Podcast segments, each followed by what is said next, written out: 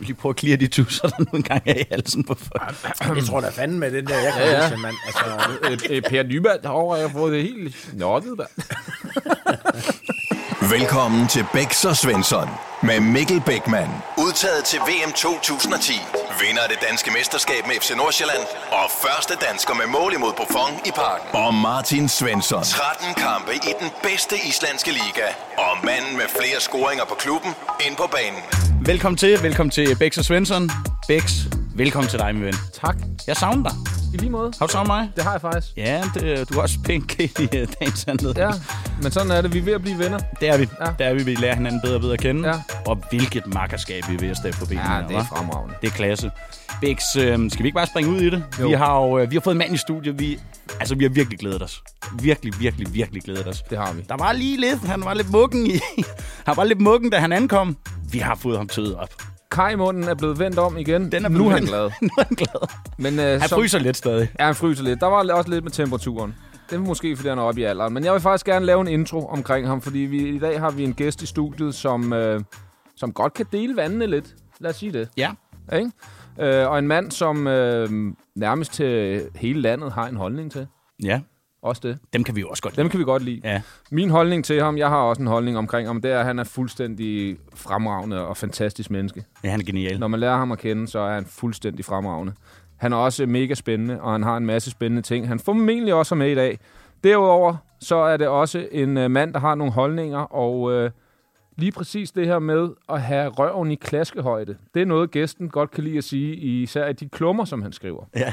Måske kommer din røv i klaskehøjde senere i vores... Ja, det håber jeg ikke. Måske legendarisk ringe musikquiz. Ja, den er ringe.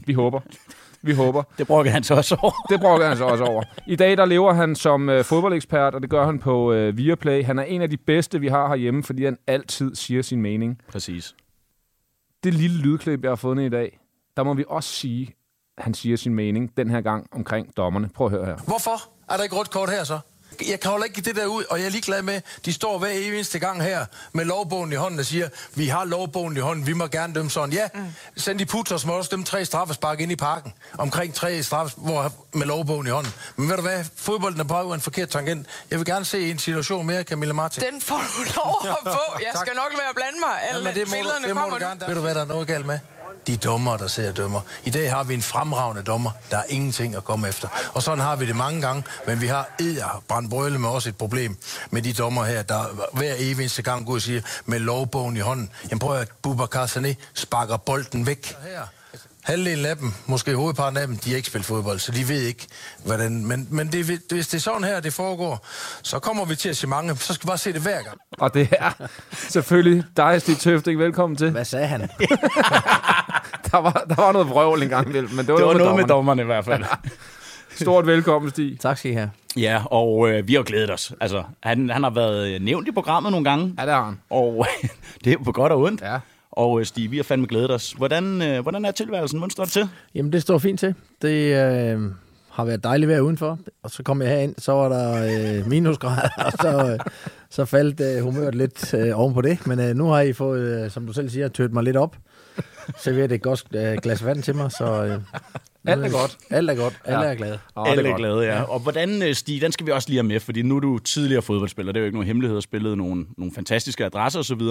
Savner du fodbolden andet end dit daglige virke i kommentatorverdenen? Ja, det gør jeg. Altså, når jeg kan sagtens sætte mig ind i, at når jeg står på banen, at jeg så godt kunne tænke mig at være der, men jeg er også så meget realist, at jeg ved, at når jeg løber 20 meter, så er jeg færdig. Så nej, det er ikke mere end det. Altså, men jeg kan godt lide det, når jeg er nede på banen efter kampene, og før kampen, hvor det hele det summer, og det hele det kører, så kan jeg godt savne det lidt. Så kunne jeg godt måske indimellem tænke sådan, det kunne også måske være fedt. Men når jeg så kører hjem derfra, så er jeg meget nødt til at sige, så er jeg fint tilfreds med, at jeg ikke er en del af en fodboldklub i den forstand, fordi det er...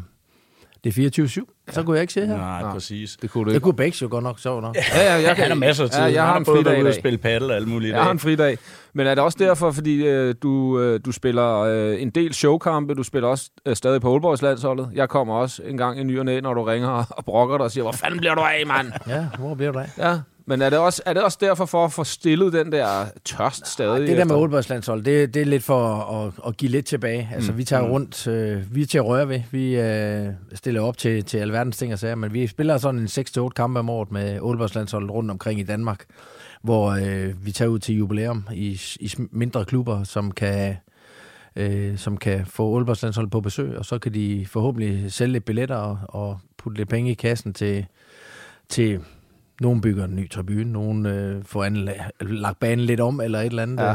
Så vi prøver på at gøre det, og der kommer vi jo rundt. Du har selv været med nogle få gange, Becks, fordi det, som du siger, så er jeg nødt til en gang, men lige at tage fat i det og sige, at du må også give lidt tilbage. Og det er til alle de her mindre klubber, masser af frivillige, som Fodbold Danmark ville være intet uden, at de havde været til stede. Altså, vi alle sammen prøvede at kommer fra nogle klubber, hvor der var en del frivillige, og uden dem, så havde det her ikke været, som det er i dag. Nej. Så det skal vi sætte pris på, og derfor så sætter jeg også stor pris på, at DBU er med på det her. Det kommer også DBU til gode, fordi at det er... Vi prøver på at levere varen, og det er derfor, at nogle af jer unge spillere skal jo komme lidt med ind og tage over, ikke? Fordi vi andre, vi kan sgu snart ikke mere. Ja. Altså, det er lysbilleder, når vi render rundt. Det går langsomt, men jeg lover at melde mig til snart igen, Stig. Sådan. Ja. Ja, det er klasse. Ja, ja. Og hvad hedder det? Noget, vi også lige skal have vendt, Becks. Når du har snakket Stig, så har du altid snakket, at han... en ting, hans mentalitet, da du spillede Stig, det var du også kendt for. Vi skal nok lidt komme ind på nogle af de øgenavn, du har haft i fodboldverdenen. Men også når du kommenterer, der har vi jo hørt blandt andet fra nogle af dine kolleger, Lars Jacobsen også, at du er enormt velforberedt. Det kan vi jo godt lide her i programmet også. Folk, som... Jamen, gør lidt ekstra til træning og de der ting, men også folk, der er forberedt i sit virke. Du slog mig ikke som type, der var forberedt, men alle, jeg snakker med, de siger, men du sidder kraftedt med at læse op på det. Nå, ja, men den har jeg jo hørt før. Den der, jeg tror faktisk, jeg var på trænerlicenskursus med Thomas Berg, og han var helt rystet efterfølgende og sagde, det har jeg ikke forestillet mig. Jeg har ikke forestillet mig, at du overhovedet havde med et stykke papir. Men altså, nej, jamen det er man... altså, nu har jeg jo også lavet det her i... Hvad kører jeg på? 14. sæson eller sådan noget? Ja. Vil jeg tro. 15. sæson, tror jeg faktisk. Ja. Jeg tror, det er 15. sæson, jeg kører på i Superligaen, ikke? Og det vil sige, udover det, man så selvfølgelig selv har spillet, så... men da jeg spillede, kendte jeg jo ikke spillerne på samme måde, som jeg gør nu. Altså, for der koncentrerede jeg mig mest om hvad vi selv skulle foretage os, ikke? Ja. Så... Har det noget at gøre, Stig, med også, at når man har en skarp holdning, som du har, og som Becks indledningsvis siger, man deler vandene, så er man sgu også nødt til at have sit shit på det rene. Altså, forstår du, giver det mening? Jeg synes bare, man er forpligtet til at være forberedt, når man deltager i et eller andet. Altså, nu kommer jeg her til jer, og jeg er overhovedet ikke forberedt. Det kan I jo nok godt... det sejler fuldstændig for mig allerede med det samme. Men altså, fordi man står med en masse papir på bordet, så er det jo ikke ens betydende med, at man ved det hele. Nej, altså, nej. Fordi det kan jo også godt snyde lidt, men altså, du bliver jo afsløret. Altså, man bliver afsløret på et eller andet tidspunkt, hvis ikke man ved noget. Og det, der man skal have i for øje også, det er, at selvfølgelig skal Becks, du ved alt, hvad der foregår. Du kan lidt statsene i Lyngby og så videre. Du kan sikkert også på nogle af jeres modstandere. Men når vi står derinde, altså vi skal jo mange gange, så er vi altså med 12 hold at gøre, ikke? Ja, hvor man skal, præcis. Og man kan ikke være nede i dybden, som I måske er. Så, men derfor kræver det alligevel sit, for ellers så står vi og flyner lidt, du blegner ved siden af jer, hvis I står og kommer med et eller andet. Så vi er nødt til at være forberedt. Men det var også det, fordi da jeg bevægede mig lidt ind i din branche, da jeg stoppede min karriere og fik lov at kommentere et par kampe, der ringede jeg til dig og spurgte om lidt råd. Altså, du er min daddy, ikke?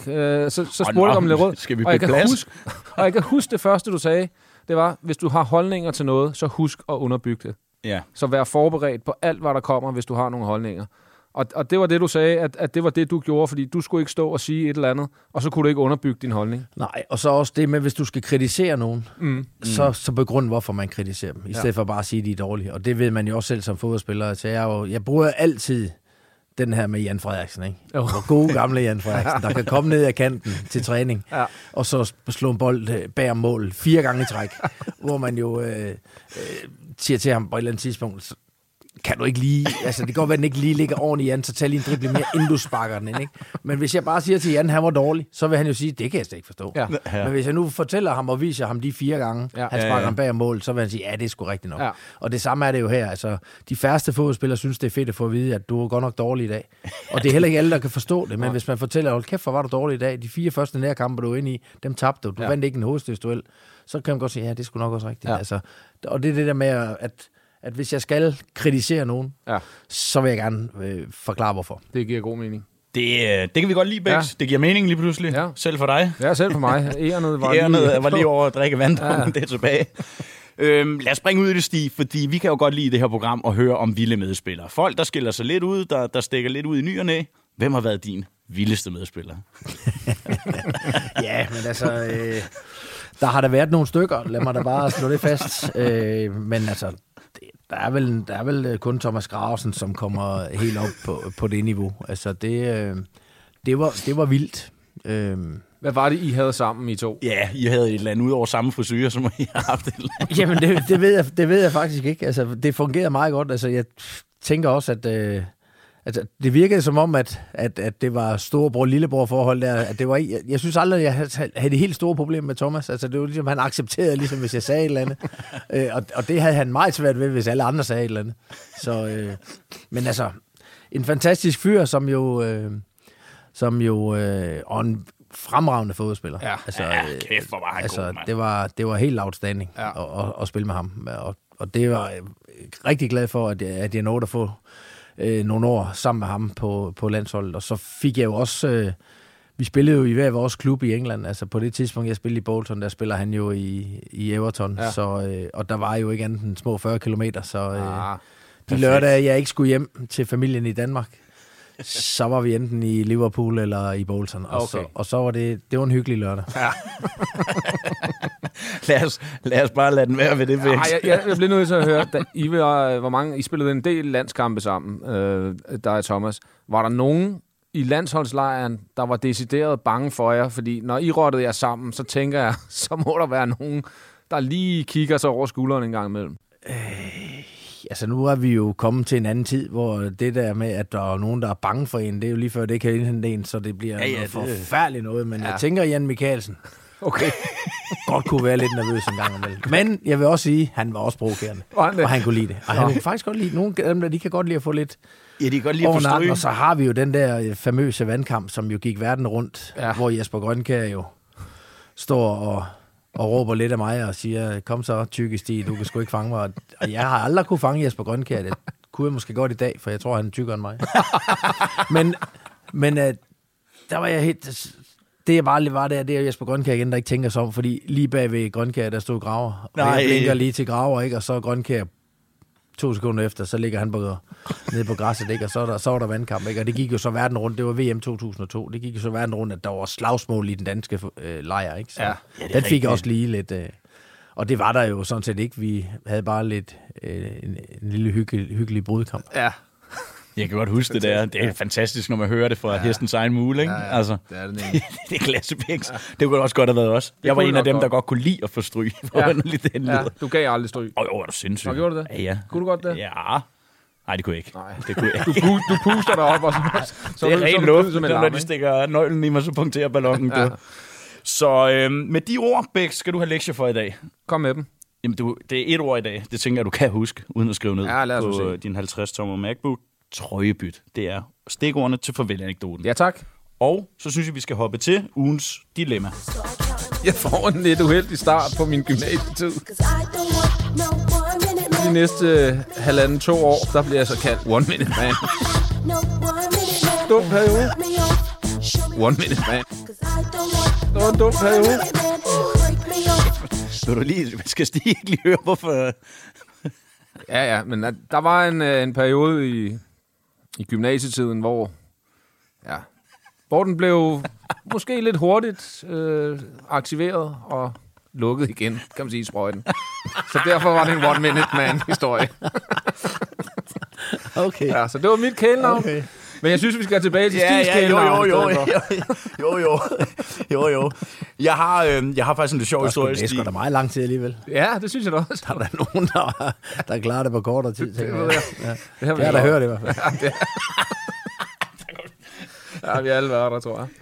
Plæneklipper, hvor fanden kommer det fra? Det sad vi og snakkede om indledningsvis. Nå, jamen den er lige til højre ben. Det var Richard Møller Nielsen, der kom med den helt tilbage der i 90'erne.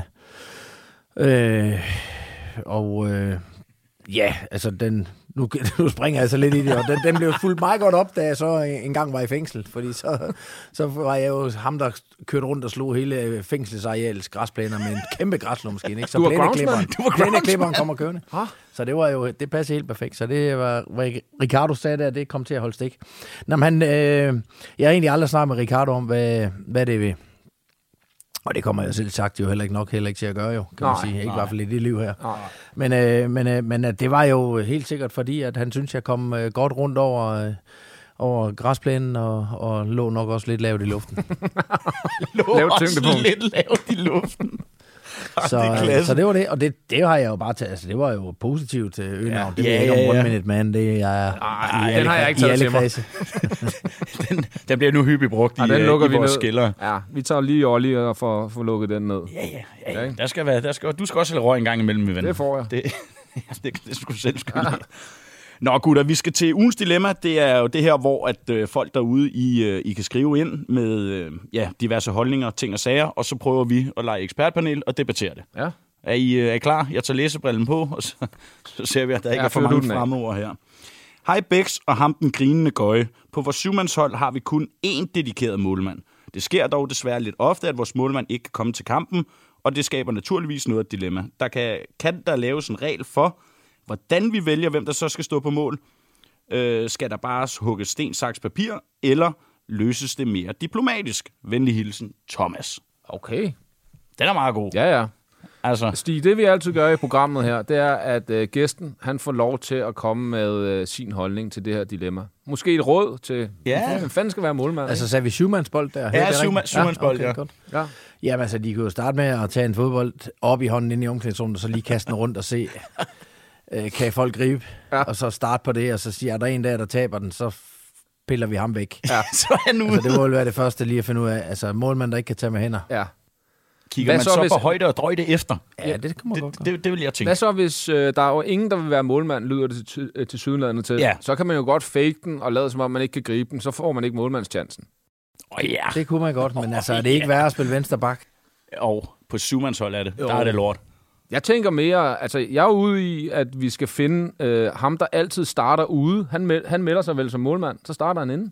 Ja, det er også meget godt tænkt. Altså, ja, det er meget godt tænkt. Men jeg tager ham, der altid starter ude. Jeg ved ikke hvorfor. Dengang jeg var lille, der synes jeg, det var sådan lidt sejt at stå på mål nogle gange. Har I haft den? Nej. Jamen, jeg har været gift i målmand. Nu har du det? Ja. Er du sindssyg? Jeg har været indendørs, eller hvad? Ja. Nej, udendørs, mand. Jeg var som gazelle. Gazelle? Jamen, det var sindssygt. Let på tå. Jeg elsker da at tage målmandshandskerne på. Altså, hvor gammel træning. Var du der? 11-mandsmål, eller? Jeg har ikke spillet med dig, men jeg var kun også der var jeg da flyvende. Det var da lidt en rentelerredning, og så fodboldrare. Ud at lave skabelonen. Ja. Jeg tror altså ikke, målmandsposten den er så ille set. Nej. Hvis jeg skal være helt ærlig. Jeg tænker også syvmands, der alt andet lige, der må der komme nogle flere afslutninger. Der sker lidt mere, og så tager du lige et langt træk, og så hakker du selv på kassen. Ja, præcis. Det er lige noget for dig, Becks. Ja. Det kunne det godt være, ja. Men hvad råd skal vi så give til ham her? Altså, fordi vi kan også lade anføreren vælge. Ja, er det ikke bare... Der kan jeg jo måske godt lide. Der skal vi måske over i noget... Anføreren jeg kan godt lide dig diktatur. Ja, men det må vi så er det... Så er jeg med på den. Ja, jeg kan godt lide, at der er en, der skal tage ansvar og siger, så sådan her gør vi. Og det er anføreren. Alt det andet der, det bliver sådan en rundkreds. Ja, det magter jeg ikke. Enig. Det overgår vi ikke. En frugtsalat, og man holder i hånden, og den, der har bamsen, må tale. Svensson, han bliver lige vendt op. Hørte du det? Han starter med at sige, det vi synes jeg... Det er fordi, jeg er pisse bange på Stig. Jeg tør ikke, jeg har lyst til at løfte min ene arm. Jeg ved at få et nyerslag, hvis jeg gør det. Hvad hedder det? Jamen, er det ikke bare det? Vi Anføreren vælger. Vi er skide kloge, hva'? Helt vildt. Hold nu kæft, det går stærkt i dag. Ja. Husk, at I derude, I kan sende alle de her dilemmaer og ting og sager ind til os på bs@bagermedia.dk eller på vores famøse Instagram, Becks og Svensson, tror jeg, den hedder. Ja. Der er også noget TikTok.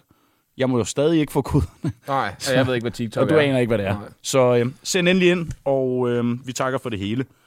Nu skal vi til 3-4 hurtige. Vi ved ikke, hvor mange der er endnu. Det tager vi, som kommer. I want to defend good and come many times up at the line. He has seen me and he like this thing he see. I want to defend good and come many times up at the line. Come many times up at the line. Come many times. Jamen Stig, hvad siger du til den lille? Det ved jeg ikke. Det er sådan noget, det hele åbenbart, eller hvad? One minute man kommer on the line, eller hvad? Det her, det var Jonas Knudsen, da han blev præsenteret i Ipswich. Der får hans første interview. Hvordan var dit første i Bolton? Var det også på det niveau her? Jeg tror stadigvæk, mit engelsk, det er meget sådan, det er skoleengelsk. Stadigvæk tænker jeg, det kan I jo høre om søndagen, når vi nu skal interviewe de trænere, der ikke snakker dansk, og vi må snakke engelsk. Jeg tænker ikke, det lyder skide godt. De tyske er faktisk godt. Ja, det er helt perfekt. Ja. Men jeg var, der var du også i mange år, ikke? Jo, jeg var 6,5 år i Tyskland, og jeg vil sige, at det meste, jeg sagde, da jeg var i Bolton, og det er jo, vil jeg nok sige, at både Per Fransen og Sam Allardyce skyld, det var fuck. Altså, det hele, det var bare get the fuck out og get the fuck there. Ja, det var det hele tiden ekstra. Det kan man jo ikke, sådan kan man jo ikke tale sig let under og rigtigt. Og... Men det er et universalt ord, du. Fuck, det tror jeg, alle forstår. Det tror jeg også. Ja. Men hvad fanden var det, vi lærte sidst af den gode Berggren? Det var, at i Italien, der er de faktisk ligeglade med fuckfingeren. Men den her... Rockstjerne-logoet, det måtte man ikke sige, fordi det var noget med, at din kone var utro, så. Ja, der var et eller andet der. Ja. Det var no-go. Det var no-go. Ja, vi blev rigtig glade. Man kaster håndtegn rundt omkring i verden, så skal man lige tænke sig om. Så skal man satme tænke sig om. Ja. Det var... Specielt i Italien med alle de fakter, de har, ikke? Ja, det kan ellers godt lide. Ja. Der er et eller andet over det. Ja. Så er det lige omvendt, så er det også røvirriterende. Ja. Altså, jeg kan ikke bestemme. Nej, det ved du godt. Det ved jeg godt. Jeg siger det samme som Vennekåb. Nå, Stig, vi skal der engang, eller igennem en gang, 3-4 hurtigt har jeg valgt at kalde den, eller en enten-eller, og du får 2 udsagn af mig, så kan det være, der er en lille historie til en af dem. Du går selvfølgelig med det udsagn, du bedst kan lide. Er du klar? Ja, klar. Du må ikke æde mikrofonen, han ligner jo ved at sluge mikrofonen derovre sådan. Han er forberedt. Jeg bliver helt nervøs. Han har også fået et glas vand, vi kan ikke give ham mere. Nej. Den første, det er de der engelske ord, det er jeg god til. Felix Magath eller Colin Todd? Et engelsk ord. Felix Magath, han er så lige pludselig blevet en englænder, det er stærkt nok. Han er vist tysker. Ja. Scorer Hamborgs sejrsmål i 1983, da de vinder Europacupen for mesterhold, ikke? Ja. Gjorde han det? Felix Magath, ikke? Ja. Men han er berømt og berygtet også. Simo Kjærs yndlingstræner i Wolfsburg. Ja, lige præcis, ikke? Hvordan havde du det med ham? Ja, det er fint, fordi at... Felix, han talte til folk. Han talte ikke med dem. Okay. Han talte bare til os. Han var kun assistenttræner dengang. Han var faktisk kun, da jeg kom til Hamborg i 93, der var det Benno Møllmann, der var træner, og så var Felix assistenttræner. Ja. Men det var sådan, han... Og han lærte mig faktisk også noget. Jeg havde ondt i knæet på et eller andet tidspunkt. Og så har jeg sådan en knæbind på, så kigger han på mig, så siger han, hvad fanden er det? På tysk. Og så stas. Han skulle lige op og vende. Og så siger han, hvad er det der? Så siger han, knæbind, jeg er ondt i knæet. Det ved dine modstandere så. Så det er da håndsvært. Altså, af med det knæbind der, de skal da ikke vide, det er ondt i knæet. Men det er jo rigtigt, jo. Ja. Ikke, så hvis man nu som... skulle ind og skralde lidt igennem, ikke? Og der kommer sådan en med knæben på, så siger jeg, okay, så må vi gå efter det højre ben. Ja. Så. Hvordan var han, nu havde du ham ikke som chef, men han er jo rimelig berygtet i for hans træningsmetoder. Var han anderledes som assistent, tror du, som man jo et eller andet sted er? Det var der, han lige startede, tænker jeg. Så det var han vel nok, men det var også noget med, at når vi skulle løbe en runde, når... Benno Møllmann, som var cheftræner, var gået ind, og så Felix havde os til sidst, og vi skulle løbe runder. Ja. Så når vi kom rundt og tænkte, nu er vi færdige, så siger han bare nok regn. Okay. Og så kommer vi rundt en gang med nok regn. Og sagde ikke noget til, det var bare totalt. Ja. Det var ordning mod sejren. Ja. Men altså, ellers så var han jo... Altså, jeg tror også, der er mange, der godt kunne lide ham. Okay. Fordi han var tydelig, og han vidste, hvad for vej han ville gå. Og hvis du har sådan en træner, du godt kan lide det på den måde, så følger du ham. Og så gør du alt, hvad der står i din magt for at gøre ham tilfreds i forhold til det. Hvilke trænere kunne du bedst indordne dig under? Sådan nogle typer? Sådan noget. Hvorfor? Jamen det... Det ved jeg ikke. Nå, men havde du brug for en, der sagde, at du skulle bare gøre det og det? Jeg kan bare godt lide en træner, der er stærk. Og tydelig. Ja. Det kunne jeg meget bedre lide. Altså, en Morten Olsen også. Altså, det er jo det samme med, at der gjorde man sgu bare, som der blev sagt. Ja. Og der var styr på det. Ja. Altså, jeg har heller ikke haft en træner. Altså, jeg har haft mange trænere, men Morten Olsen vil jeg stadigvæk sige, at var den mest...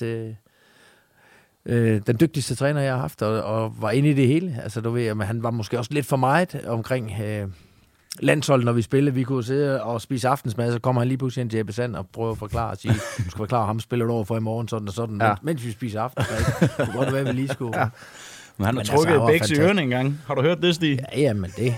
Da du kommer for sent, Becks. Ja, der var lige en enkelt gang eller to. Der bliver han reddet i øret hele vejen ud af lokalet. Ja.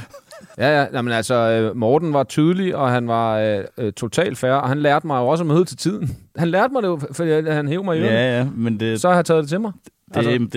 Jeg kan også godt lide de typer, ja. Altså, tro det eller hvad, fik jeg for meget frihed og eget ansvar. Ja, så stak det ikke. Så hang jeg i lampen, ikke? Men altså, var der en eller anden, der gav mig lussing og ja... skridtslag, så hørte jeg efter af en eller anden underlig årsag. Dem kunne jeg godt lide de der autoritære typer, det kunne jeg bare godt. Jeg kan bedst lide dem der er tydelige og udstikker retningen, og så følger man den. Det kan, og jeg har også, altså med Morten, jeg er jo farveblind, rød-grøn farveblind. Jeg har nu 2 mandage i træk, hvor jeg jo kommenteret noget fodbold med Hvidovre mod Viborg, rød og grøn. Ja. Så har jeg også kommenteret Vejle mod Viborg, rød og grøn, så det har været skide godt, men på stadion er det lidt nemmere end på tv. Men jeg spillede landskamp inde i parken. Ja. Mod Irland? Mod Nordirland. Nå, ja. Og kommer ind, vi har varmt op, og det der, vi kampen skal til i gang, så kigger jeg over på min modstander, og kigger på min holdkammerat, jeg kan kraftedeme ikke se forskel. Så løber jeg ud til Morten, så siger Morten, jeg kan kraftedeme ikke se forskel på farven, jeg rykker en farveblind, så kigger han på mig, så klasker han mig på skulderen, og siger, bare hold kæft, og gå ind og spil. Det klasse, så går vi ind og spiller. Hvordan gik kampen? Ja. Jeg kan sgu ikke huske det. Jeg kan ikke huske det, men fordelen ved det her var, at vi spillede i hvide shorts, de spillede i mørke shorts, så der kunne man så. Ja. Der kunne man så lidt, men det er også, den er ikke god. Nej. Jeg har været til unionsstævne eller udtalelse til noget unionshold over i Jylland, hvor vi skulle, der havde man sådan en veste på, kom fra alle mulige forskellige klubber, kendte ikke hinanden. Og jeg kunne kun kende forskel på, at dem, jeg spillede sammen med, havde hvide numre på ryggen, og dem, jeg spillede imod, havde sorte numre på ryggen. Ja, så jeg skulle spille en mand, der var ryggen til mig. Ja. Det er ikke det bedste. Nej, det er ikke det bedste. Nej, det er det satme ikke. Nu får jeg lige at gøre den her færdig, fordi vi nævnte også Colin Todd. Og da jeg blev hentet til Randers i sin tid, der var du assistent under Colin Todd. Ja. Hvorfor blev det ikke trænervejen for dig? Fordi jeg elskede, seriøst og det er ikke engang, fordi du siger det, jeg elskede den måde, du var assistent på. Fordi det er også lidt, fordi han sidder det var en perfekt rolle til dig, synes jeg. Men hvorfor blev det ikke trænervejen? Perfekt assistent. Ja, det synes jeg. Men det har vi snakket om før, det der med Colin. Jeg elsker Colin. Men Colins træning kontra assistent, jeg havde Thomas Berg. Ja. Jeg ved godt, hvad gruppe jeg helst ville være i, og i stedet for at gå og fange krisen. Jeg tror, det var det samme der. Det var det. Der var lidt kø indimellem. Ja, det var der godt nok. Colin, det var Ole Testrup opvarmningen. Ja. Og så gik han op i jacuzzien bagefter. Det gad han fandme ikke. Aarhus Stig, der spillede vi kant. Ja. Men hvorfor blev det ikke trænervejen? Jamen, det gjorde det ikke, fordi at efter Kolding, så kommer Faxe jo til. Ja.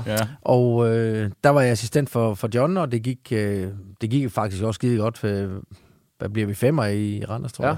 Det var vel okay på det tidspunkt. Ja. Og så ville John hellere have Flemming Poulsen og Henrik Larsen, tror jeg, som assistenter. Ja. Og det var jo fair nok, at det var dem, der tættest på ham, og det ville han gerne. Og så stoppede jeg i Randers 2009, og så kommer Anders Bay forbi og siger, om jeg ikke vil lave tv.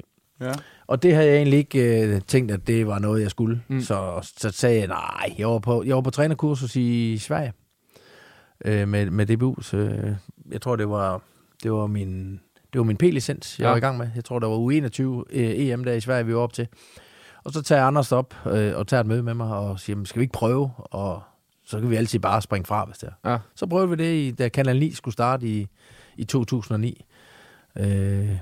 Og så med Peter Møller og Flemming Poulsen og Niels Christian Frederiksen og sådan der, hvor der startede vi jo op med dem, ikke? Ja. På Simo faktisk også. Og Simo også, ja. Og det er aldrig givet i dig at komme tilbage i trænergerningen, altså... Nej, så jeg var jo lige 5 kampe med AGF i 2010, der kort tid efter, jeg var jo startet som hvad kan man sige, på tv. Og der rykkede vi ud, så det var jo ikke særlig godt. Ja. Så, nej, I øvrigt til fordel for Randers. Til fordel for Anders, en sindssyg redning der. Ja, det er helt vildt. Men ellers så lavede jeg en aftale, jeg synes faktisk, det var meget rart, at det der med, at det ikke var 24-7, det der med, at man ikke hele tiden skulle koncentrere sig om... Ja. Så spillerne, så har de lidt problemer derhjemme, så er de skadet, og så er de utilfredse over det ene eller det andet eller det tredje. Og alle de der forhold sig til alt muligt. Jeg synes, skulle jeg have nok børn derhjemme, jeg skulle koncentrere mig om. Så jeg var sådan lige tænkt, det var egentlig dejligt, ikke at skulle lave det, og man også kunne lave noget andet end at tænke på fodbold. Fordi jeg kan da huske under min assistenttid med Faxe, blandt andet, ja. At jeg sad jo hjemme og så fodboldkampe hver dag, og klippede det igennem, og skulle finde klip og sådan noget til jer, og finde det, og skulle alt det der, gabe over alt det der, det magtede jeg bare ikke. Altså, så det var jeg... Det var jeg et eller andet sted fint tilfreds med. Nu har I jo, går jeg ud fra de fleste klubber, når analyseafdelingen der, som man ikke selv sidder. Ja. Men det var man jo nødt til at finde lidt, hvis jeg skulle vise dig noget, hvor du ikke havde været så god, Becks. Ja, der var nok et par klip. Jeg skulle lede. Ja, du skulle lede meget. Ja. Hold op, du sidder og bliver så glad. Ja. Men det er rigtigt, fordi det var ikke kun tiden i klubben, du var der. Det var faktisk også tiden derhjemme, du arbejdede. Så det, fordi så sad jeg om aftenen der, når vi alligevel sad så fjernsyn, så sad jeg med nogle klip med der jo. Det hed... Jeg kan ikke huske, hvad det hedder, den analysesystem, vi havde. Instastats, var det det? Wisecout? Nej, det var før det. Det var noget med line, tror jeg, det hed. Nå. Siger du noget? Sideline? Sideline, ja. Det betyder sidelinje. så det var egentlig det, og så befandt jeg mig egentlig okay ved at lave det her tv her, og det har jeg jo så lavet, som sagt, i 15 år, ikke? Så...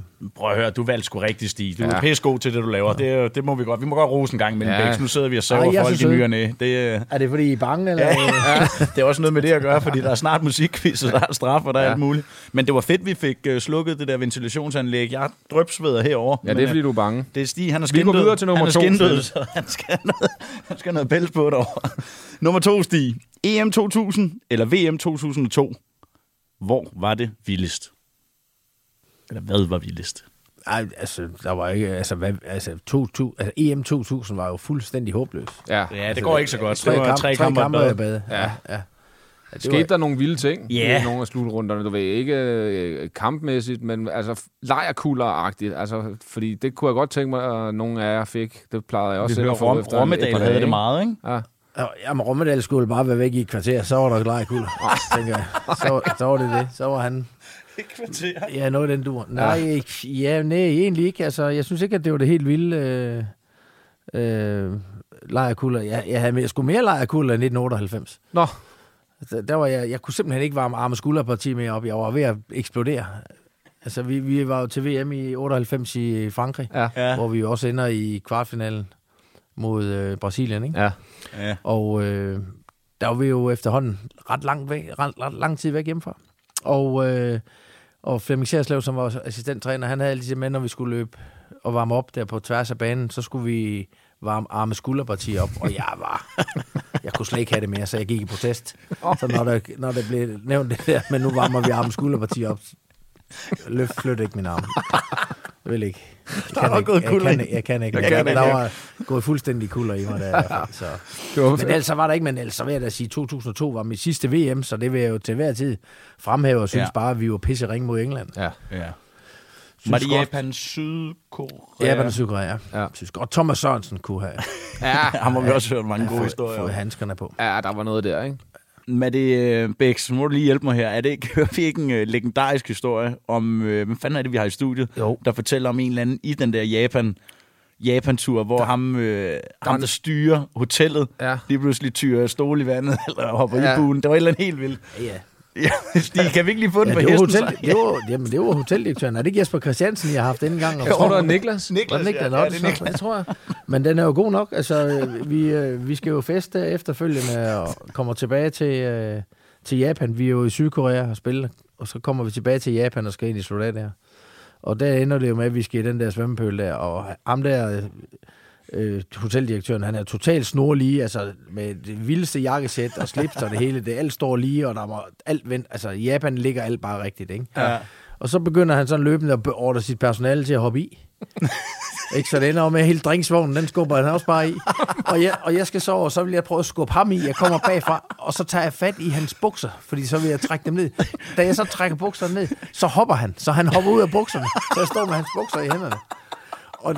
Og vi festede jo til langt ud på natten, ikke? Og da vi så skulle afsted der næste morgen, tror jeg allerede kl. 7 eller 8 eller et eller andet, der står han bare snorlig i jakkesæt og slips og det hele, det er bare... Og han kan ikke, jeg har billeder, faktisk også billeder i min bog, hvor han er ved at kvæle mig. Han er jo fuldstændig inde i... Ja. Nå, det er der, det billeder fra, hvor det... Ja, det er fra. Det er ham, du er helt rød. Okay. Han er ved at kvæle mig fuldstændig. Så ligesom sådan en...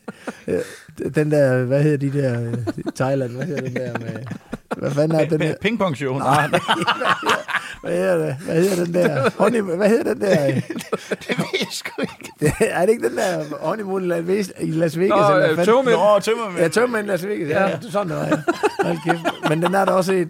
Den er også et eller andet... Er de ikke også i Thailand? Jo, de er også i Thailand, ja. Det er sådan noget, det er jo lidt... Altså, man tænker, det var taget på den film der. Ja, okay, for stærkt. Prøv, det er fedt. Det er jo også det, fodbold handler lidt om, ikke? Det er sgu de der sjove ting, der sker en gang imellem, ikke? Så skulle den lige sluttes af, slutrunden, ikke? Jeg har også sådan en brydekamp med Jan Heinze der i løbet af aftenen. Nå, okay. Vi skal smide hinanden i svømmepølen. Ja. Du vinder vel forhåbentlig? Nej. Hva? I en halv time, der lå vi... I en halv time, der ligger vi. Og vi ligger i sådan noget halv kaktus og sådan noget der. Jeg driver bare af blod. Heinz, han vil ikke have en lille stærk krabbe der. Det var helt... Alle de andre, de sad på terrasserne og spillede og kiggede ned på. Og vi spiste popcorn. Der var ikke nogen af os derinde i vandet, men ja. Den kan I spørge de der om det er. Den er legendarisk. Du giver heller ikke op. Nej, det var der ikke nogen af os, der gjorde. Var han så stærk? Jamen, jeg ved ikke, hvad der... Han var gået til brydning eller et eller andet, så... Så må man have sådan en sugekop på jorden. Jeg vil ikke få ham væk. Sugekop langt. Har det ikke klasse der væk? Heinze, simpelthen. Ja, det er godt, at vi skal have ham kigge den. Han ikke i vandet. Nej. Danmarks stærkeste spiller. Jan Heinze. Jan Sugekop Heinze. Ja. Kan I få ham inden da? Jo, det skal vi da for lige få høre om. Det er noteret, Olli. Håber jeg over i kulissen derovre. Ja, det skal vi lige. Han sidder med 1000 allerede. Nå, den sidste, jeg tror, skulle vi springer 4'eren over i dag, de her. Ja. Vi rører direkte til 5'eren. Filmen Bodyguard, eller Bodyguard for Gravesen i Real. Det er sådan lidt sjovt, Stig. Er der nogen mening med det her spørgsmål? Nej, overhovedet ikke. Det har vi selv opfundet. Nå, altså, jeg elsker jo filmen Bodyguard. Ja, altså, den er også klasse. Kostner... Det må jeg jo bare sige, men det er jo også fint nok at være med nede, da Thomas blev præsenteret i Madrid. Ja, var det ikke en fed oplevelse? Det var egentlig det, vi godt ville høre om. Jo, det var jo en mega fed oplevelse. For det første, så var jeg jo klubløs lige på det tidspunkt. Der havde været en batalje i AGF. Ja. En julefrokost batalje. Ja. Lidt uenigheder. Ja. Og så skulle jeg se, om jeg kunne finde et eller andet sted at spille. Så jeg overbesøgte Per Fransen i Weekend, som på det tidspunkt, Per spillede jo ellers mange år i Bolton, ikke? Men var så i Weekend. Og så var jeg også trænet med, i håb om, at det kunne være, at træneren synes, at så var noget, han kunne lide. Så ringer Thomas. Så siger han, hvad jeg lavede, om jeg var over Per. Nå, om jeg ville med til Madrid i morgen. Nej, det passer ikke. Det er ikke 6 år, der. Roligt, det kommer bag. Okay. Det der, han siger til mig, hvad skal jeg gøre, Stig? Ja. Hvad skal jeg vælge her? Ja. Så siger han, jeg tror, det er Bayern München, Milan, United. Er der alle de store der? Og Madrid og sådan noget, siger han. Så siger jeg... Altså, nu er jeg lige på vej til at overveje, om jeg skulle til Hækken. Ja. Så kan du ikke bare lukke øjnene og så pege på et af de der hold der. Ja. Og så siger han, det var han skulle nødt til lige at tænke lidt over det. Så siger han, det er fint, også ringe tilbage. Så ringer han 5 minutter efter, så siger han, du hører godt, det sagde Madrid, ikke? Så siger han, jo, Atletico Madrid. Nej, siger han så. Real Madrid. Så siger jeg, jamen jeg tager Madrid. Hvad skal du i morgen? Så siger han, jamen jeg skal ikke noget. Får du med, siger han så. Med? Jeg tænker, hold kæft, tager han mig med til Madrid? Ja, altså bare med, flyve med dernede. Nå, okay. Thomas, han har sagt det. Ja, okay, jeg skal jo kun under, hvis jeg får stimen. Pakkeløsning, ja. Så siger han, om jeg vil med dernede, han skulle skrive kontrakt, så, fordi vi ville blive hentet ude ved flyveren, et par biler, og så skulle John Sivbæk ind og gøre kontrakten færdig, og Thomas og jeg skulle så køre til Lejek, så han lige havde en ved sin side. Det kan vi godt. Og jeg satte så til min agent, jeg er nødt til lige til at tage Madrid et øjeblik derfra, inden jeg lige overvejer Hækken og så videre. Ikke? Og vi bliver hentet i Manchester Lufthavn af et Real Madrid-fly med Real Madrid-logo på vingerne og det hele. Og John Sivbæk og Thomas og jeg, så ser vi, at jeg drikker lidt cola og spiller casino på vej dernede. Og så er der jo så danske journalister, der står nede i lufthavnen og har hørt, at der er altså en dansker på vej til Madrid. Ja. De står ude ved, og Peter Grønborg rent faktisk, han kan bekræfte historien, fordi han var en af dem, han var bosiddende i Madrid på det tidspunkt. Og han står så ude ved det der hegn, og de kan så se flyet lande, og de kan se døren, den går op, og så er det første de der danske journalister, der er, de ser mig. Så står de derude og siger, hvad satan, skulle han ikke til Hækken? Og så lige bagved, så kommer Thomas, og så er de så, okay, så er de klar over. Så vi læste jo, eller så et par steder, var der folk, der troede, at du var hans bodyguard? Simpelthen. Altså, er det derfor, du var med? Det ved jeg sgu ikke. Nå, fordi vi var inde og researche lidt, der stod der Thomas Gravesen og hans bodyguard, og så er det dig, der var med som bodyguard. Ja, så er det dig, der var med som bodyguard. Det var derfor, vi synes, det var så sjovt. Ja. Nå ja, den er meget god. Ja. Jeg har ikke læst. Nå, okay. Ej, det er klasse. Ja. Tror man skal til hækken, og så lige... Ja. Det er fedt. Ja, det er. Og kæft, spiller Real Madrid, hva'? Ja, for satan. I have inside the wind of my town, Esbjerg. Close to the sea, I feel home. And now you are my people. Ciao, Genoa. I'm Peter.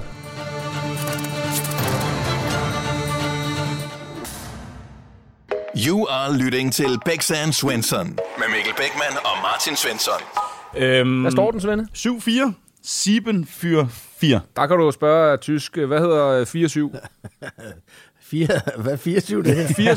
4-7-7. Ja, 4-7. Ja, jeg var ikke helt. Ja, ich weiß nicht lang fra. Ja. Musikquiz. Vinder man 11-0, så er der 11-0. 11-0. Ja. Har du vundet det før, Stig? Det ved jeg sgu ikke. Ja, det har jeg nok. Jo, jeg har været god til bordtennis. Bordtennis, ja. 11, ikke? Nå, Stig, der er 3 kategorier. Der er sang til soveværelset, og så din yndlingskategori, sang til floor. Du anede ikke, hvad floor var, da du kom. Jo. Altså, Christian Sørensen har man vel fulgt med i fra Viborg-tiden, ikke? Og nu er det ikke, fordi jeg går så meget på floor. Nej. Så, men, så det er mere det, at de får en mand ind her på 54, og så begynder jeg at snakke om, hvad jeg spiller, når jeg skal på floor. Ja. Ikke? Jo. Ja, men det er taget til efterretning. Vi ved godt, musikkvisen, den sejler. Den har sin charme, og det er mest for at få udgivet noget. Ja, så fordi vi gerne... Vi kan godt lide straf. Ja, det kan vi godt. Vi kan rigtig godt lide straf. Ja. Og sidste kategori selvfølgelig, sang før kamp. Ja. Mellemlederbeslutning, Becks. Jeg starter. Okay. Jeg starter simpelthen. Du starter? Ja. Skal vi ikke lade Stig bestemme, hvem der starter? Nej, jeg starter. Okay, du starter. Og solen den går ned, og de nøgne siger goddag. Er der kun en ting, jeg ved? Du er den dejligste boy.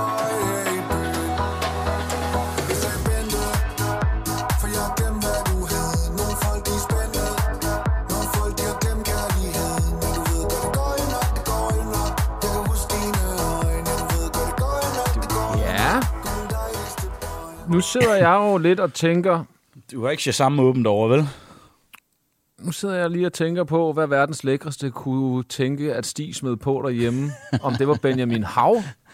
Jamen... Det ved jeg... Nå, du snakkede om Benjamin Hav, inden du kom ind. Ved du hvad? Jamen, hvor skal hånden er op nu. Ja, nu skal jeg have en beslutning. Godt. Jeg siger, det her, det er til floor. Er det... Du må kun sige ja eller nej. Ja.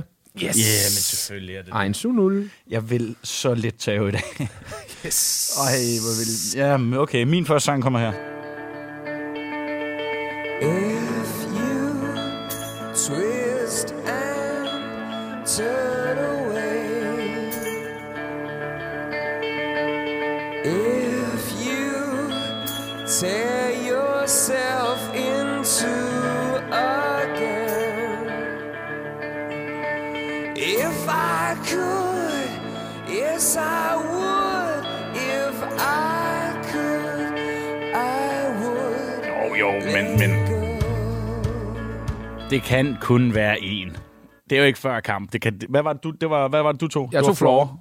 Ja, jamen det er jo... jeg havde ikke set dig... Jamen, jeg tager soveværelsestig med far for at få leve på. Nej, det kan jeg ikke. Det er jo så snyder I jo. Hold nu op. Yes! Nej. Det er det ikke. Den her sang blev sat på, inden vi gik på banen, når vi spillede i Bolton. Gjorde den det? Blev vi bedt om at sætte os ned alle sammen, lukke øjnene og så bare tænke på det bedste, vi har præsteret. Og så blev den fyret op. Ja, har du været til YouTube-koncert nogensinde? Ja, det har jeg så mange gange efter det. Det er et af de bedste bands, der spiller live. Det er det er fantastisk. Ja. Wow. Men det betyder jo meget godt, det der, Svensson. Det betyder jo, Svende. Nu skal jeg nok opsummere, så du lige kan trække luft over. Ja, det er godt. Du. Vi har jo vores straflykkehjul, der er lige bag dig her, Stig. Og hvis du bare spinder som en missekat på det, så finder vi ud af, hvordan Svensson han skal straffes i dag. Ja, så kan vi måske i mellemtiden... Nej. Jeg nu presse. Der er et par forskellige straffe. Vi håber lidt, at det kan være noget med slap i røven. Og det er nakkeslag, det er fint nok. Der er nakkeslag. Det er okay. Det er et enkelt nakkedrag til Svend. Det kunne have været meget værre. Hvem giver det? Det gør du. Det kan jo være halvfarligt, det her. Ja. Både på bånd og det hele. Ja. Men ved du hvad, vi skal... Altså, hvordan er det? Det er bare en lille... Det er med flad hånd, trods alt. Jeg skal ikke igennem gulvet. Jeg skal ikke igennem gulvet, Stig. Han begynder at knytte næven derovre. Hvad siger du, Svensson? Hvordan er det? Det er med flad. Ja, du giver den bare sådan, at du giver det bare drøn. Altså, her? Ja, ja, ja. Bare drøn. Jeg havde... Er du sindssyg, hvor var der smæk på det her? Altså, Becks, tag lige over. Jeg skal lige have rykket nakkevivlen tilbage. Nej. Du sidder lidt sjovt derovre. Ja, jamen, det gjorde det også. Du virker til at være godt bygget, Svensson. Det skulle være. Ja, det er jeg også lige. Hørte du det, Becks? Ja. Det gjorde ikke ondt. Det var fint. Jeg er god i nakken. Det er godt. Lige inden vi runder af. Vi skal have den sidste også, jo. Ja, vi skal have den sidste sang, Olli. Lad os lige få den.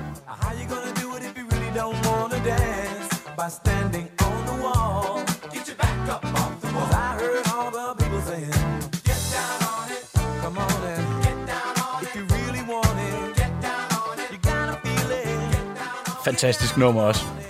Og det hvad har du sagt, Becks, hvis du har fået den der som nummer 1? Ja. Der har du så sagt floor, eller? Der ved jeg, at selvom du ikke går meget på floor, så havde du gået ud til den der. Havde du ikke det? På floor? Ja. Jo, men du starter i baren, og så kommer den på. Nu er det jo ikke den, der var lavet som. Den her var til floor, ikke? Den sidste her. Det viser bare, hvor dybt heldigt det er. Det her, det var kamp jo. Du tog floor, dit spejlæg. Ja. Du sagde floor i starten til den, du tager. Så han har lige sagt, til den. Ja, han har lige sagt YouTube, det var før kamp. Det er i soveværelset, eller hvad? Ja. Get down on it. Jeg tager på held. Nej, det er sindssygt. Ja, altså, det er godt, vi snart er færdige. Hvad skal jeg lige spænde hjul bag? Det er lige før. Nå, men jeg vil også sige til to os, gange floor. Ja. Det er sorten også for mine øjne nu, så jeg tror, vi skal til at runde af. Ja, det er nok bedst. Vi har lige en farvel-anekdote, og jamen, så er vi ved at være i mål. Becks dybe hjørne. Ja, vi har lige fået et nakkedrag for en anden verden. Ja. Jeg roder lidt rundt i papirerne nu. Du er ikke helt dig selv. Becks, vi skal også lige hurtigt have vendt det her dybe hjørne. Hvad har du til os i den her uge? Ja, jeg elsker at være en lille smule dyb, i stedet for, at det er hat og briller det hele. Så nu går vi lidt i det dybe hjørne, måske også for at lære stil lidt bedre at kende. Der er meget at tage fat på, men jeg har faktisk valgt at tage fat på lidt i omkring din egen karriere, om du kunne forklare lidt omkring det her vilde mindset og vindermentalitet og viljen til virkelig bare at ville være noget inde i den her fodboldbranche. Inden vi starter, så er jeg faktisk, som den spirende journalist, jeg er, Stig, der er faktisk fundet et lille klip tilbage fra dengang, du spillede i AGF, hvor der er et par holdkammerater, der siger et par ting om dig. Det kommer her. Rent fodboldmæssigt er han jo en utrolig god holdspiller, og han er en fighter af Guds nåde, altså utrolig aktiv for vores hold. Men nogle gange er det også så udtalt, at han måske bliver sin egen og største modstander. Og det er ikke altid godt. Jo, temperament er hans varemærke, og samtidig kan det være hans problem forstået på den måde, at træneren må pille ham lidt ned. Der er to forskellige stier. Der er en på banen, og så er der en udenfor. Hvis vi nu tager ham på banen? Ja, så er det en vinder, ikke? En, der aldrig nogensinde giver op, og manden har en fantastisk vilje. Udenfor, der er han en mand, der kan stole på. Til hver en tid, så laver en aftale med Stig, så bliver den også overholdt. Du går roligt og regner med, hvis du ikke selv overholder den, så er der ballade. Så er der ballade. Det er Gunnar. Det er din gode gamle ven Gunnar Lind her til sidst. Det jeg gerne vil snakke om, det er omkring det her, fordi jeg kan også huske, Stig, du var meget efter mig med rette nogle gange, at jeg ikke ville det nok. Kom nu for helvede, du vil det ikke nok. Selv på paddlebanen, hvis jeg mister en smash. Kraftedeme ligesom i din karriere, mand, du vil det ikke nok. Men du ville det nok. Du havde en sindssyg mentalitet, da du spillede. Hvor kommer det fra? Altså den der vilde mentalitet eller mindset? Jeg kan ikke lide at tabe. Er det det, der kommer fra? Jeg tror det der med angsten for at tabe, er det, der måske er med til at skubbe lidt på. Mm. Og så har jeg jo aldrig været det kæmpe store talent. Altså nu er det jo ikke i dag, som det var dengang, hvor man spillede 2 år lilleput, 2 år drenge, 2 år junior. Der er en overgang til hver alder, ikke? Men hver andet år hang jeg jo godt efter, fordi jeg ikke var så stor. Ja. Og det var svært at være på som første år. Så jeg har jo kæmpet for at komme med hele tiden. Og for også først kontrakt i AGF som 20-årig. Ja. Nå, først da du var 20? Ja, okay. Så jeg kommer jo sent med. Altså har været med til nogle udtalelser, som man ikke har rigtig været på noget unglandshold. Spille nogle få kampe, ikke meget. Nej. Og så... Jamen, så gjorde jeg jo det, at jeg tror, i slutningen af min ungdomskarriere, eller ungdomstid, de dage, vi ikke trænede, vi tror, vi trænede mandag, tirsdag, torsdag, så onsdag og fredag, der løb jeg 10 km rundt om Rabernsø. Okay. For ligesom at blive bedre til mere udholdende end andre. Ja. Og det gav mig så et eller andet, på et eller andet tidspunkt, da jeg så kom op som senior og med det. Og så vil jeg jo sige sådan en som John Stampe, som er min anfører, ikke? Ja. Altså, der er jo ingen tvivl om, at der har jeg sgu nok skævet lidt over til ham, for der var noget bullshit. Ja. Han var hård hund, ikke? Det var han. Han var fandme også en god fyr uden for banen. Ja. Men inde på banen, der var det, altså det galt bare om at vinde. Ja. Og hvis du gjorde, som John sagde, så spillede du en god kamp. Ja. Noget Lars Windfeldt, han kommer også med en kommentar i det her klip omkring, at det nogle gange godt kunne blive, at du kunne godt blive din egen værste fjende. Altså det blev for meget det her med at sti mod sti. Ja, måske finde balancen i, om du røg over grænsen eller du holdt dig til grænsen. Har han ret i det? Ja, men det kan han jo godt have i de situationer, hvor man måske får et rødt kort, for så svigter man jo sine holdkammerater ved, at det vil stå temperament, der ligesom som gjorde det. Så det kan han jo godt have ret i på det plan, men ellers så vil jeg jo sige, at det var ikke fordi, at min karriere har været plaster til med røde kort. Nej. Og jeg synes også selv, jeg kan huske nogle kampe. Altså, jeg kunne være med til at vende en kamp, og det var på grund af at den agerighed og den vilje, jeg havde, at jeg kunne være med til at kunne være, at vi lige pludselig får tippet den over til vores fordel. Ja. Og det, altså, jeg kunne aldrig have blevet den her fodboldspiller uden den form for agerighed og temperament, som jeg havde der. Men det er jo klart, man skal jo tøjle, man skal jo lære at tøjle det. Ja. Ja. Og der er der nogle svipser. Var der nogle svipser der i forhold til det? Og nu er, kan man sige, Windfeldt og jeg jo måske også to forskellige støbninger i forhold til det. Men det er da ikke sådan, at Windfeldt, han ikke har temperament, for det havde han da også. Og det synes jeg, at de fleste fodboldspillere har. Det har du også, Becks. Ja. Man skal bare lede lidt efter det nogle gange. Ja, men det er rigtigt. Du går lidt ind i dig selv. Ja. Men jeg tænker også på nogle gange, hvis du havde det her temperament, og det havde du garanteret hver evig eneste dag, da du trænede og i kampene, var der nogle af dine medspillere, der måske blev tynget af, at du var for meget, så de ikke selv kunne præstere? For der er jo en holdsport. Altså måske, hvis det var tennis, du spillede, så var det kun dig selv, du kunne svine, eller gøre, hvad du ville. Var der nogen, der blev tynget af det, tror du? Det kan der sagtens have været. Ja.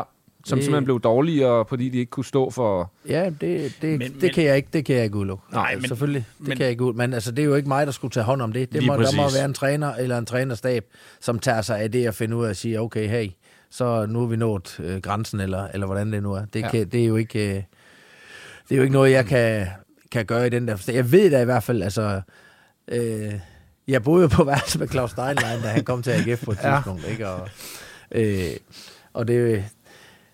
Ja, vi spiller noget stratego på vores værelse, ikke? Ja. Vi var afsted til en kamp, og vi spiller noget stratego, sådan noget. Klaus, han smadrer mig fuldstændig der stratego der. Så siger Klaus, så skal vi sænke. Så sagde, det skal vi ikke. Nu skal vi spille kort. Ikke? Og så spillede vi kort, og vi spillede der til midt på natten der, ikke? Og så havde jeg så vundet de der håndører tilbage. Jeg havde tabt til ham, ikke? Og så sagde så kan vi godt gå i seng. Så gik vi i seng, og så gik der ikke ret lang tid, så Klaus, så måtte han tilbage til IKAS, fordi det var sgu for hård en jargon der. Ej, det er sådan malet lidt op, ikke? Men ja, altså, vi gjorde faktisk lidt grin med, at mange af de der Silkeborg-spillere, der kom til AGF, spillere, der kom fra IKAS og sådan noget, der kom til AGF, at den jargon, der var i AGF, var meget, meget hård. Den var også meget, meget hård dengang, da jeg rykkede op. Ja. Ja. Med mange rutinerede spillere. Ben Wachmann, Bjørn Christensen, John Stampe, Troels Rasmussen, Lars Lundqvist og sådan noget. Ja. Altså, det var meget hård. Men det er jo også dem, der trak læsset. Ja. Og der måtte man bare med på den vogn der, altså i forhold til det. Det omtaler så, det du så, også i din bog, ikke, Stig? Jo, altså det er jo den hårde skole. Ja. Altså det var det. Ja. Altså, synes du folk, eller synes du spiller nu til dag, så er for bløde? Jeg tænker, man skal nok være derude, for ligesom at kunne sætte det prædikat på dem. Ja. Men jeg synes, at vi har for meget rundkredspædagogik. Det har vi kraftet med os, det vil jeg gerne sige. Det holder jeg stadigvæk fast i, det der med, at det... Men er det fordi tiderne har ændret sig? Ja, det har de jo. Altså. Det har de jo. Ja, det har de jo. Men altså, jeg er bare nødt til at sige, at hvis du skal klare dig i udlandet, så nytter det ikke noget, at du bliver nørset hele vejen igennem. Nej. Så kommer du bare hjem igen. Det tror du er ret i. Sådan er det stadig. Ja. Vi kæmper altså mod alle mulige lande rundt omkring i hele verden. Også nogle lande, hvor dem, der spiller, kommer derfra. De skal have tjent nogle penge. Ja. De kan sende hjem til familien. Ja, så det er deres måde at tjene penge på, hvor man kommer her fra Danmark i vores trygge lille samfund, og så kommer man derned, og lykkes det ikke, jamen, så kommer man hjem igen. Så er der sikkerhedsnettet herhjemme, ikke? Lige præcis. Ja. Så er der mor og far, der er uddannelse, der er dagpenge, og der er fandme alt muligt. Ja. Altså, det, du vil aldrig kunne konkurrere mod en brasilianer, der... Nej. Ja, så tænker jeg bare, det her, jeg tænker også, at det her, det er elitidræt. Mm. Altså, det er... Og jeg bliver sådan lidt... Du ved det der med, at når, men de bliver tvangsmotioneret, hvad for helvede, mand. Altså, hvis du skal blive bedre, så skal du fandme også have nogen, der presser dig. Ja. Ellers så bliver du sgu ikke bedre. Nej, altså. Selvfølgelig. Nej. Og så kan man, nu snakker du sikkert også om forældre og pace sine børn og alt det der. Det er jo også en balance, synes jeg, og jeg er jo anderledes end dig, Stig, fordi jeg kunne godt forestille mig, at du pacer måske din dreng, som også er i øvrigt blevet hvad, u 17? Han er 17, ja. Ham pacer jeg så slet ikke. Nej, okay. Hvorfor? Godt bud, eller Becks? Ja, det er jo godt bud. Jamen hvorfor? Han kender mig virkelig godt. Det er dejligt en af mine rigtig gode venner. Han i den grad kender mig helt ind til benet. Han kunne heller ikke huske navnet, kunne I høre det? Han er så Markus. Ja, det ved jeg sgu da godt. Du kunne ikke huske det. Men prøv nu her, jeg har aldrig stået og råbt og skreget ude på banen. Hvorfor? Jeg stiller mig altid væk fra alle de andre forældre. Jeg står ikke sammen med nogen overhovedet omkring noget. Jeg står bare og kigger Markus, så tager jeg hjem.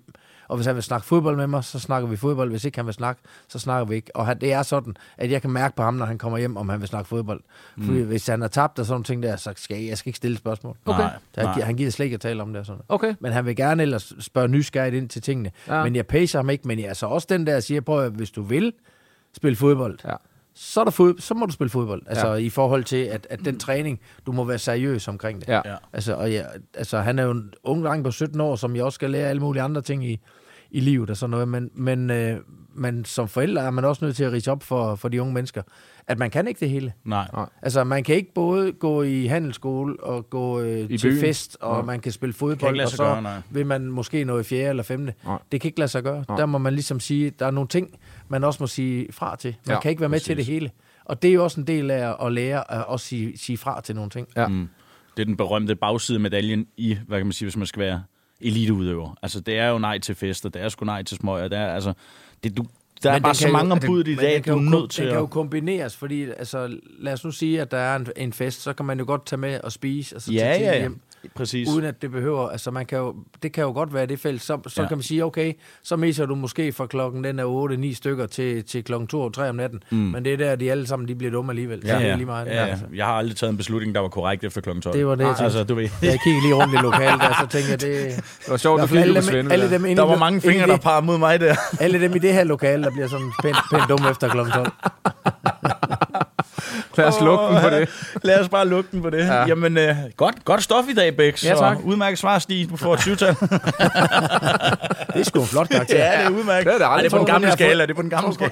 Jo. Er det det samme? På den gamle skala, men der tror jeg kun, jeg får en gang højere end det der. Det var 10 i dekoration.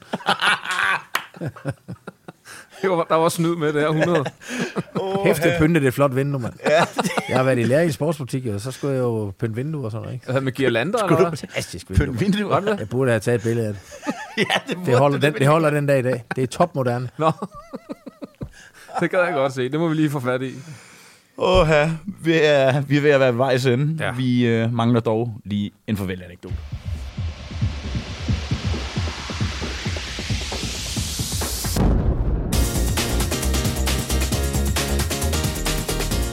Tøfting, kæmpe fornøjelse at have dig forbi. Dejligt, vi fik blødt dig lidt op med nakkedrag og lidt. Det var faktisk en fornøjelse. Jeg har gået og tænkt, giver kraftedeme ikke, at nu må jeg stoppe. Becks ringer hele tiden, mand. Men okay, det har været virkelig hyggeligt. Nå, og nu, tak, Stig. Er det koldt igen? Ja. Det er overgangsalderen nu. Det er overgangsalderen, det sejler. Ja. Vi har dog lige en... Skal vi ikke bare rydde bordet, så... Nej, du har givet mig lektier for. Har jeg givet det? Nå ja, det var det rigtigt. Ja, og nu husker jeg... Jamen, jeg kan ikke huske noget, men jeg har ikke blod op i hovedet nu. Nej, du ligner Quasimodo derovre. For helvede. Hvad var de stikord nu? Er det et stikord nu? Trøjbyt. Flot, Becks. Tak. Nu får til 7-tal. Ja, tak. Stig, hvad fanden er det for noget? Det er flot. Jamen, det går i sin enkelhed ud på, at jeg kunne godt lide at bytte trøjer, da jeg spillede fodbold. Ja. Og... hvis ikke det var nogen af de helt store stjerner, jeg gerne ville bytte trøje med, som jeg mødte, så var det nogen af dem, der gik til den.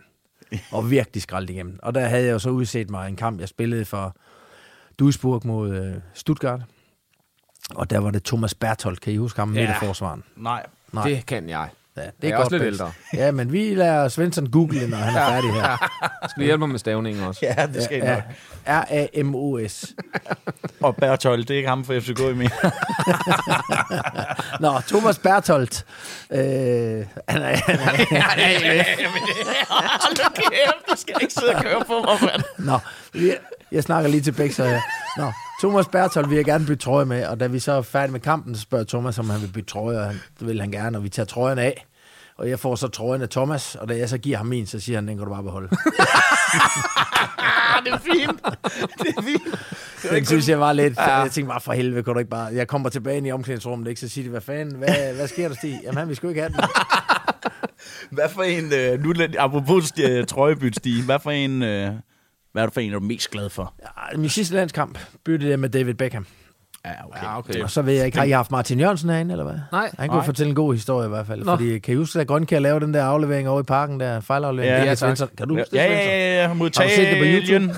Ja. Det var det, ja. Har du set det på YouTube? Efter kampen, der går jeg jo ind i det italienske omklædningsrum, og vil bytte med Roberto Baggio, for jeg synes, han er overforlægger. Ja. Altså, hvis jeg har haft hår, så er jeg sådan derude. Ja. Med pisk også sådan. Ja, gal, mand.